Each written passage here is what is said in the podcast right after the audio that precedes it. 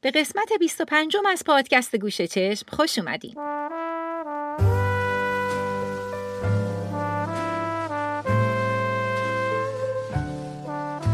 اگه یادتون باشه وقتی فصل جدید گوش چشم شروع کردیم می‌خواستیم ببینیم موسیقی چطوری می‌تونه به شکل موثرتری فرهنگ سازی کنه و یا اینکه این میراث ارزشمند بشری چطوری می‌تونه به نفع اثر بخشی منتقل بشه فهمیدیم که وقتی مفهوم کودکی در ذهن بشر تغییر کرد پی برد که مهمه برای بچه ها موسیقی های مخصوص و مناسب با فهم و نیازشون تولید کنه.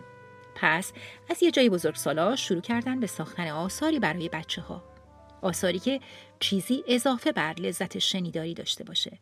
چیزی از جنس آموزش در کنار سرگرمی. مثل این آهنگ که درباره ده بطری سبزه که از دیوار آویزونن و باد یکی یکی اونا رو میاندازه و از تعدادشون کم میشه. ترانه‌ای برای آموزش اعداد.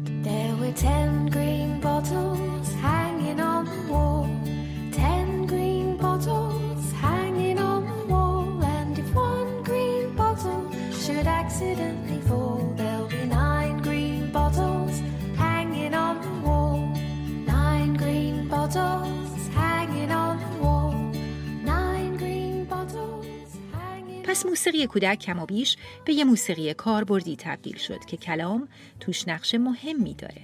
اگرچه ممکنه در سالهای اولیه که درک زبانی کودک هنوز کامل نشده کلمات براش فقط مجموعی از اسوات باشن. اما حتی همونم از طریق تکرار واژه ها در بستر معنایی خودشون داره به رشد زبانی کودک کمک می‌کنه.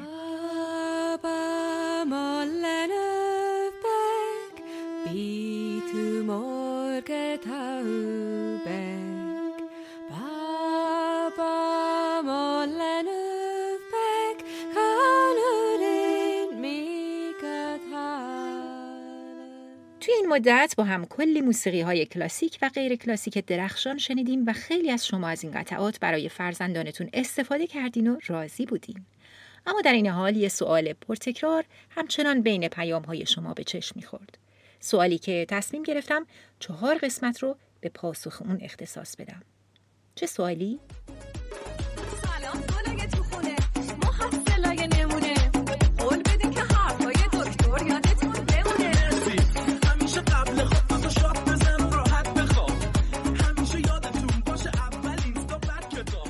این روزها که ما در محاصره انواع و اقسام محصولات صوتی و تصویری هستیم یکی از دل مشغولی های والدین خصوصا اونایی که به تغذیه فرهنگی کودکشون اهمیت میدن اینه که چطور بچه هاشون رو به سمت محتوای مناسب و ارزشمند سوق بدن. و یه سوال مهم چرا اغلب بچه ها به موسیقی های علاقه نشون میدن که مناسب سنشون نیست و بعضا محتوای غیر اخلاقی داره یا اینکه نازل و بیمایه است؟ ماما منو ببخش اگه همه قرارم با یه خودم صبح شب و خیلی از شما نگران علاقه بچه هاتون به خواننده های هستین که از الفاظ رکیک توی ترانه هاشون استفاده می‌کنن. ولی در این حال نمی‌تونین هیچ جوری مانعشون بشین یا توجهشون رو به چیزی غیر از اونا جلب کنید با من در گوش چشم همراه بشید تا برگردیم و همه چیز رو از یه سوال بنیادی شروع کنیم. آیا چیزی به نام موسیقی خوب و موسیقی بد وجود داره؟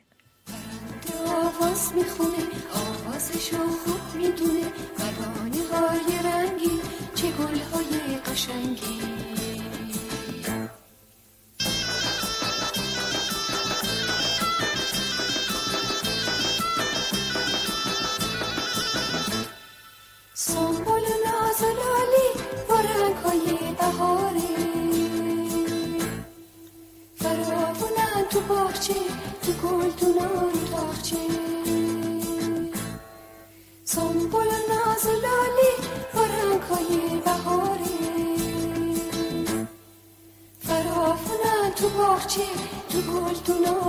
تاخچه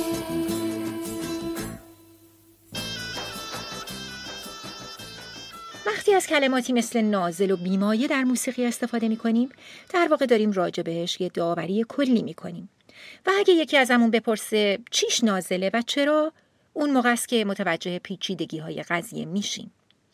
به محض اینکه تصمیم بگیریم به این سوال جواب بدیم بدون اینکه خودمون بفهمیم وارد تاریخ پرپیچ و خم زیبایی شناسی و فلسفه هنر شدیم به ویژه اگر صحبت از موسیقی به معنای کلی باشه و از ارزش های هنری و زیبا شناختی بهش نگاه کرده باشیم. اون موقع است که می‌فهمیم چقدر تمام ابزارهای ما برای قضاوت درباره موسیقی نسبی هستند و چقدر ارزش داوری یک اثر هنری کار دشواریه. از دید همه ما یه موسیقی هایی بد و یه موسیقی های خوبن. اما معیارهامون برای داوری با هم فرق داره.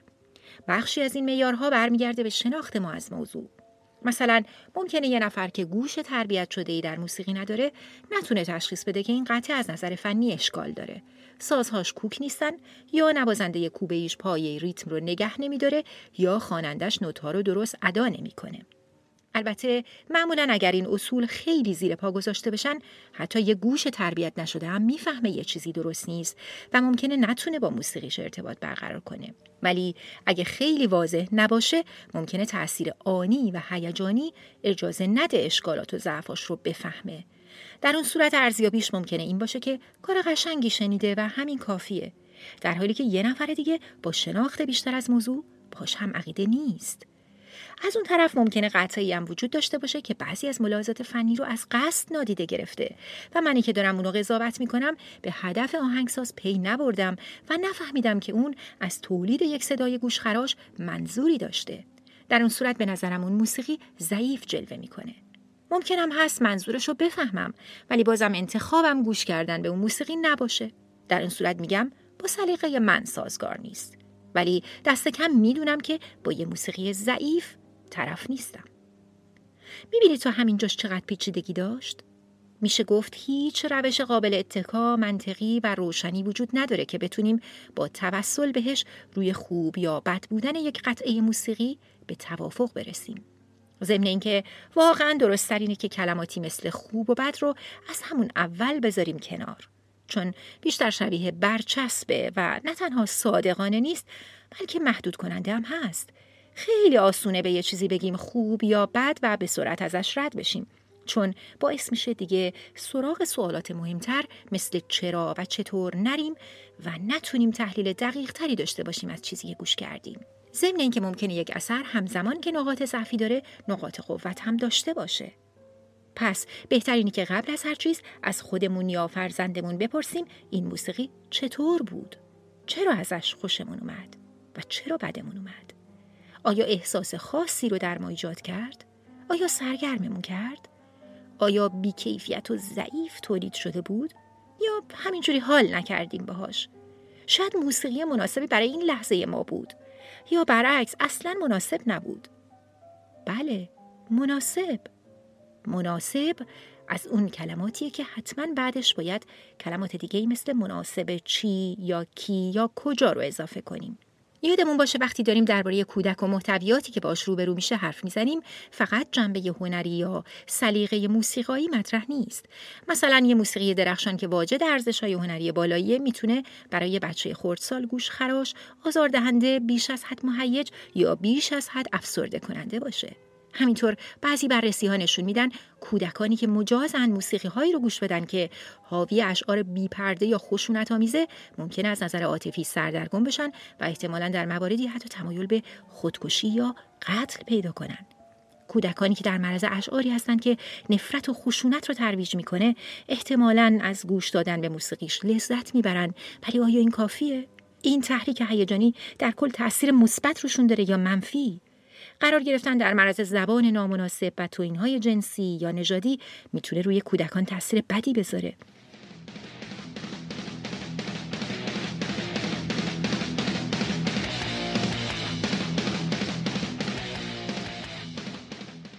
صرف نظر از محتوا به لحاظ صوتی هم بعضی از ژانرها ممکنه تاثیرات آزاردهنده روی کودک داشته باشند.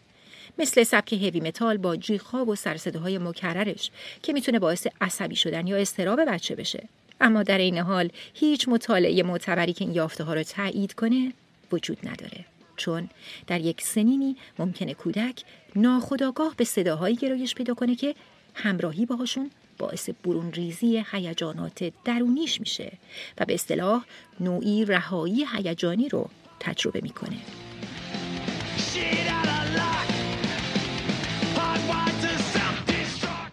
پس بیایید برگردیم به کلمه مناسب و فاکتورهایی که باهاش همراه میشن.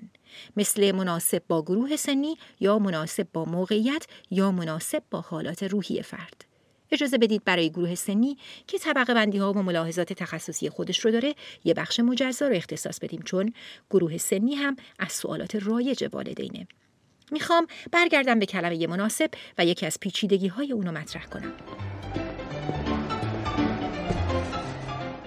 اگه به فاکتور مناسب بودن یک موسیقی مثلا با احوالات و شرایط روحی بیش از حد بها بدیم این سوال پیش میاد که آیا ممکنه موسیقی مخرب و مضر هم در شرایطی مناسب احوالات بچه‌مون باشه؟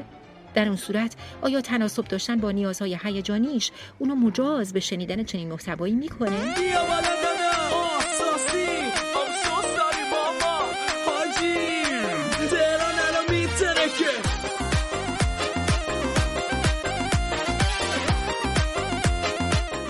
شاید شنیدن یه محتوای نامناسب برای یک یا دو بار خطر یا تهدید جدی به حساب نیاد و مثلا توی جمع همسالان حتی باعث رهایی هیجانی هم بشه اما بدون شک گوش کردن مکرر به چنین محتوای آسیب زننده است و بسته به درجه مضر بودن باید نسبت بهش حساس بود و قبل از هر چیز دنبال دلیل این گرایش ها گشت.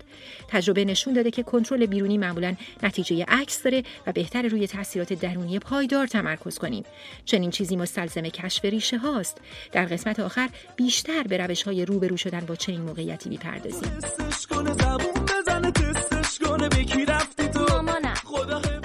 اما حالا می‌خوام کلمه مناسب رو در قبال موسیقی یا محتوایی تحلیل کنم که از دید مای بزرگتر ایار هنری بالایی نداره و مثل فسفود میمونه در مقابل تغذیه مقوی و خونگی. احتمال داره اگه خودمون طرفدار موسیقی های با ایار هنری بالاتر باشیم ترجیح بدیم بچه هم شنونده اون جنس از موسیقی باشن. اما من ازتون دعوت می‌کنم که چند ثانیه به این موسیقی گوش کنید.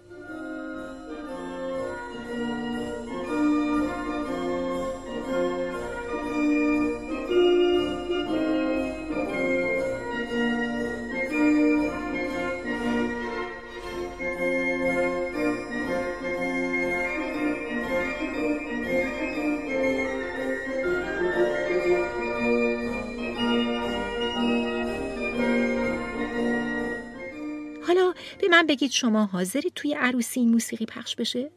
ممکنه بتونید توی مهمونی آدما رو متقاعد کنین با این قطعه برقصن؟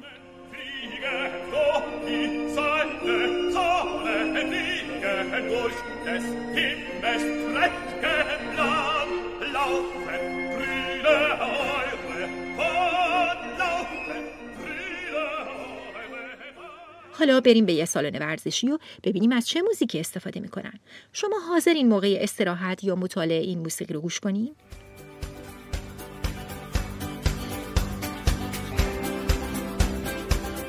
پس بهتره قبول کنیم که هر سبکی از موسیقی برای یه منظوری ساخته شده و هیچ وقت یک نوع از موسیقی هر قدر هم که هنرمندانه باشه نمی‌تونه تمام نیازهای ما رو برآورده کنه.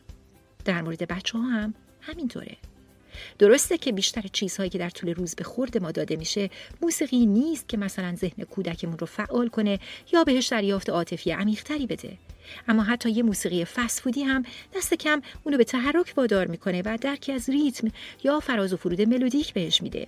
پس بهتر خیلی سختگیر نباشیم و فقط سعی کنیم به چیزایی که خودمون در طول روز برای شنیدن انتخاب می‌کنیم بیشتر توجه کنیم. چون ذهن بچه گیرایی بسیار بالایی داره. و حتی چیزهایی رو که به صورت غیر مستقیم در معرضش قرار می‌گیره به خوبی جذب می‌کنه. ممکنه شما هرگز متوجه این تاثیر نشید اما مطمئن باشید که اون موسیقی داره کار خودش رو با ذهن فرزندتون می‌کنه. پس اگه دلتون می‌خواد کودکتون یه قطع از موتزارت رو بشنوه لازم نیست ازش بخواین بشینه و به اون موسیقی گوش کنه. کافی خودتون اونو گوش بدین تا محیط موسیقایی متنوعی براش فراهم بشه و فرصت شنیدن آثاری رو پیدا کنه که محصول یک نبوغ هنری هستند.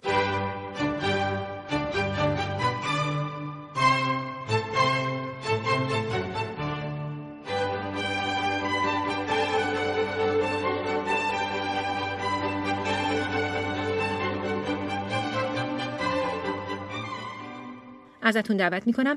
در قسمت بعدی به مبحث مهم گروه سنی و استانداردها و استثناهاش گوش بسپرید. چون حاوی اطلاعات ضروری برای تمام بچه دارهاست و می‌تونه راهنمای خوبی باشه برای محتوایی که در اختیارشون می‌ذاریم. بعد از اون در قسمت سوم می‌پردازیم به اینکه چرا بچه ها رغبتی به موسیقی های مناسب سنشون نشون نمیدن یا احیانا دنبال موسیقی های مخرب میرن. اونا به دنبال چه چیزی هستن که توی موزیکای به اصطلاح مناسب نیست؟ در قسمت چهارم هم به این سوال جواب میدیم که چه باید کرد؟ آیا اگه فهمیدیم موسیقی یا محتوای یک ترانه برای بچه‌مون نامناسبه لازمه بلافاصله دست به کارشیم یا روشهای بهتری هم برای مواجه شدن با این مشکل وجود داره؟ با من سلماز نراقی همراه باشید در گوش چشم پادکستی درباره موسیقی و فرهنگ از مجموعه پادکست های رادیو فردا.